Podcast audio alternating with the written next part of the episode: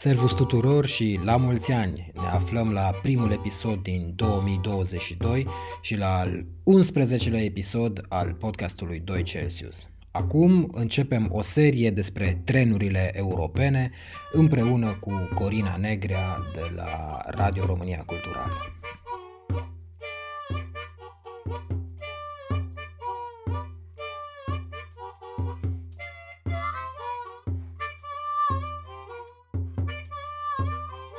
În luna decembrie a anului trecut, Comisia Europeană adopta patru propuneri privind modernizarea sistemului de transport al Uniunii Europene, cu un accent foarte mare pe cel pe calea ferată. Despre asta am stat de vorbă cu Raul Cazan, președintele Asociației 2 Celsius.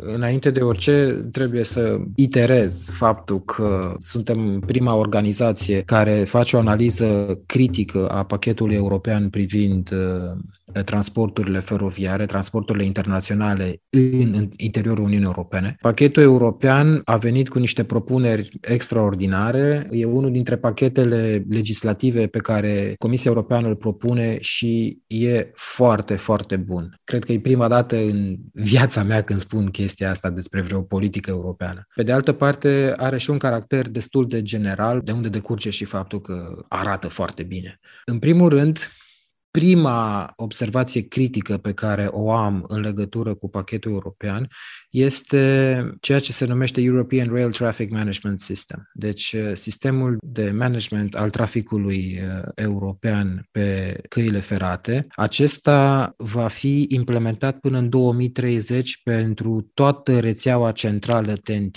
iar până în 2040 va fi implementat și în rețeaua cuprinzătoare. Rețeaua aceasta TNT fiind ce, de fapt? Rețeaua TNT sunt coridoarele esențiale de transport pe toate căile, căi feroviare, rutiere și uh, navale în interiorul Uniunii Europene literalmente sunt uh, uh, aortele, arterele principale pe care se circulă în Uniunea Europeană. Ele sunt ceea ce se numește core, adică rețeaua centrală și există pe lângă ea și o rețea cuprinzătoare, comprehensive. O rețea la fel de importantă, dar care este cumva adiacentă. Importantisimă, dar adiacentă cele centrale. O să dau și un exemplu. De la noi, din România, că e cel mai simplu. Luăm rețeaua pe tren. Să zicem că de la Alba Iulia pleci până la București și ai rețeaua de tren europeană care trece prin Sighișoara, Brașov, Ploiești, București. Da? Asta e centrală, coridorul 6 european. Dar există și una care face parte din cea cuprinzătoare, să zicem că e Sibiu-Brașov. De Sibiu-Brașov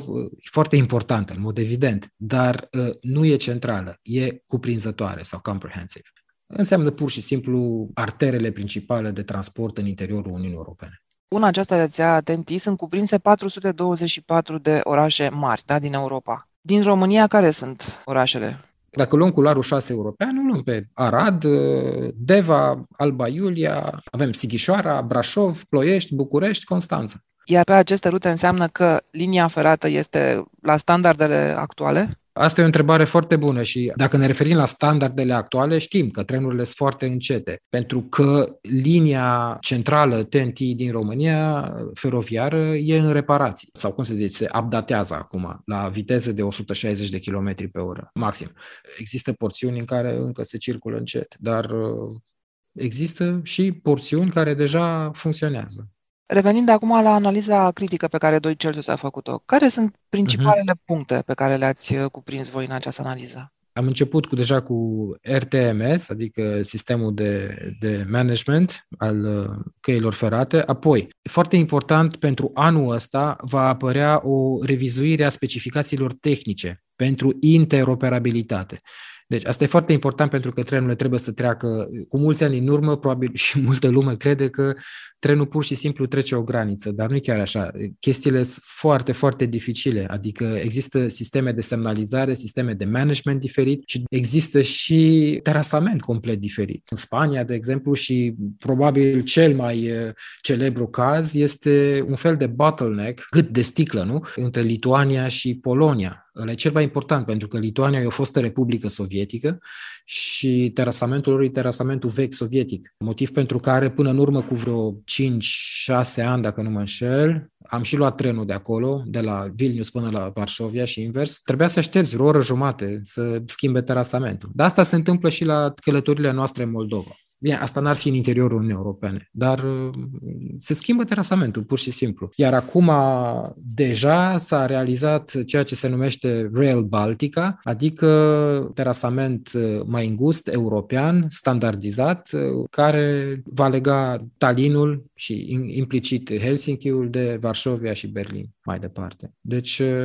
lucrurile în Europa evoluează extraordinar de bine, deși foarte încet. Eu îmi păstrez în chestiunea asta a trenurilor un optimism câteodată de-a dreptul idiot, dar cred că e, e o alternativă extraordinară în ceea ce privește reducerea emisiilor de carbon și dezvoltarea, chiar dacă e înceată, atât a infrastructurii cât și a materialului rulant, dar și a sistemelor de semnalizare sau interoperabilitate în general, uh, merg către o unificare la nivel european. Cred că important era aici să menționăm că rolul uh, ERA, Agenția Uniunii Europene pentru Căi Ferate, va avea un rol în sfârșit foarte important de, de cum spuneam, unificare a trenurilor într-o interoperabilitate uh, armonioasă la nivel european. Acum, un lucru pe care l-am menționat uh, la început, al treilea, este faptul că va apărea o nouă reglementare pentru întreaga rețea transeuropeană de transport, pentru TNT. Și aici Comisia Europeană propune o viteză minimă atenție, minimă de 160 de km pe oră pentru rețeaua principală și mai târziu și pentru rețeaua extinsă. Sună foarte frumos, uh, dar e o chestiune, nu știu cum se spun, de cai de curse. Nu numai pentru România. Pe unele trasee montane, de exemplu, ea e imposibil să funcționeze. Mă gândesc la alte bottlenecks, cum ar fi pasul Brennero între Austria și Italia, adică pe, pe segmentul Verona-München. Și altele, tot din zone montane. Prevederea asta nu se aplică uh, conform cu situația din teren? Nu poți să impui o astfel de viteză, exact cum spui, peste tot. Desigur, acum, acum sunt două interpretări. Poate fi, poate fi interpretată pe un anumit segment o viteză medie și viteza medie ar putea să fie mult peste 160 de km pe oră, având în vedere că există trenuri respective, cum ar fi Frecia în Italia sau OBB are și trenuri destul de rapide. Când faci media, o să vezi că tu ai mers cu viteze în șes Uh, ai mers cu viteze de 250 de km pe oră, iar în uh, munte ai mers cu viteze mult mai mici, dar făcând media ajungem la o valoare optimă adică de peste 160. Deci s-ar putea ca uh, media să fie de minim 160. E posibil să fie asta, uh-huh. dar se pare că în general ei vor 160 viteză minimă peste tot, ceea ce va fi foarte, foarte dificil. Este imposibil geografic vorbind în unele locuri. Da, critica noastră tocmai asta a scos în evidență, faptul că există zone montane unde, unde viteza respectivă va fi scăzută drastic și uh, avem curiozitatea să aflăm de la Comisia Europeană cum funcționează. Chestia interesantă e că noi, în consorțiu pe care l-am făcut împreună cu alte organizații din Spania, Franța, Polonia și Germania, în cadrul proiectului în care suntem parte, Europe on Rail, Europa pe căile ferate, cerem înscris Comisiei Europene să lămurească chiar chestiile astea. Deci ne ocupăm în mod direct de treaba asta. Răspunsul va veni, va veni încet, pentru că se pare că tot ce legat de trenuri merge foarte, foarte încet la nivel european, dar va veni, asta e cu siguranță.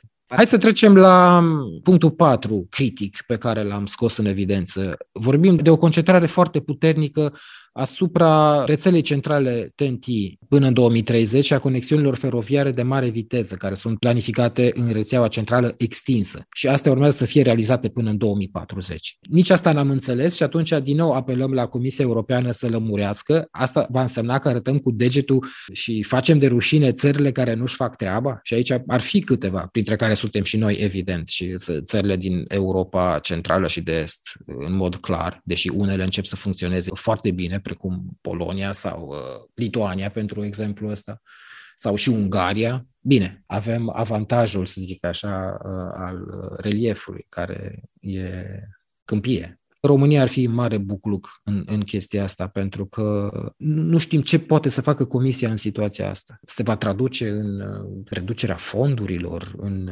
pur și simplu e un semn de întrebare.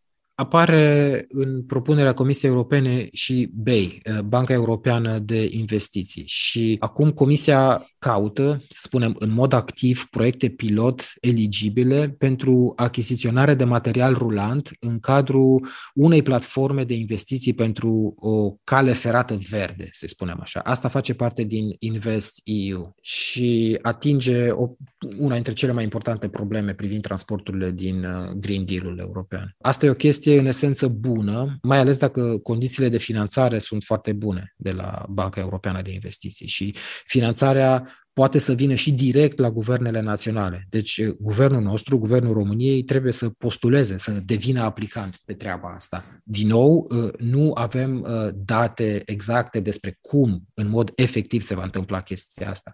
Dar e un lucru extraordinar pentru că există deschidere în a accesa niște împrumuturi bune direct de către guverne la Banca Europeană de Investiții.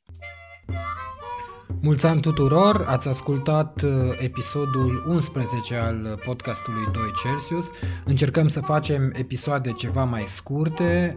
Uh, ăsta a fost realizat uh, împreună cu Corina Negrea de la emisiunea Știința 360 de la Radio România Cultural. Ne auzim săptămâna viitoare cu un episod la fel de scurt pe aceeași temă. Până atunci, servus!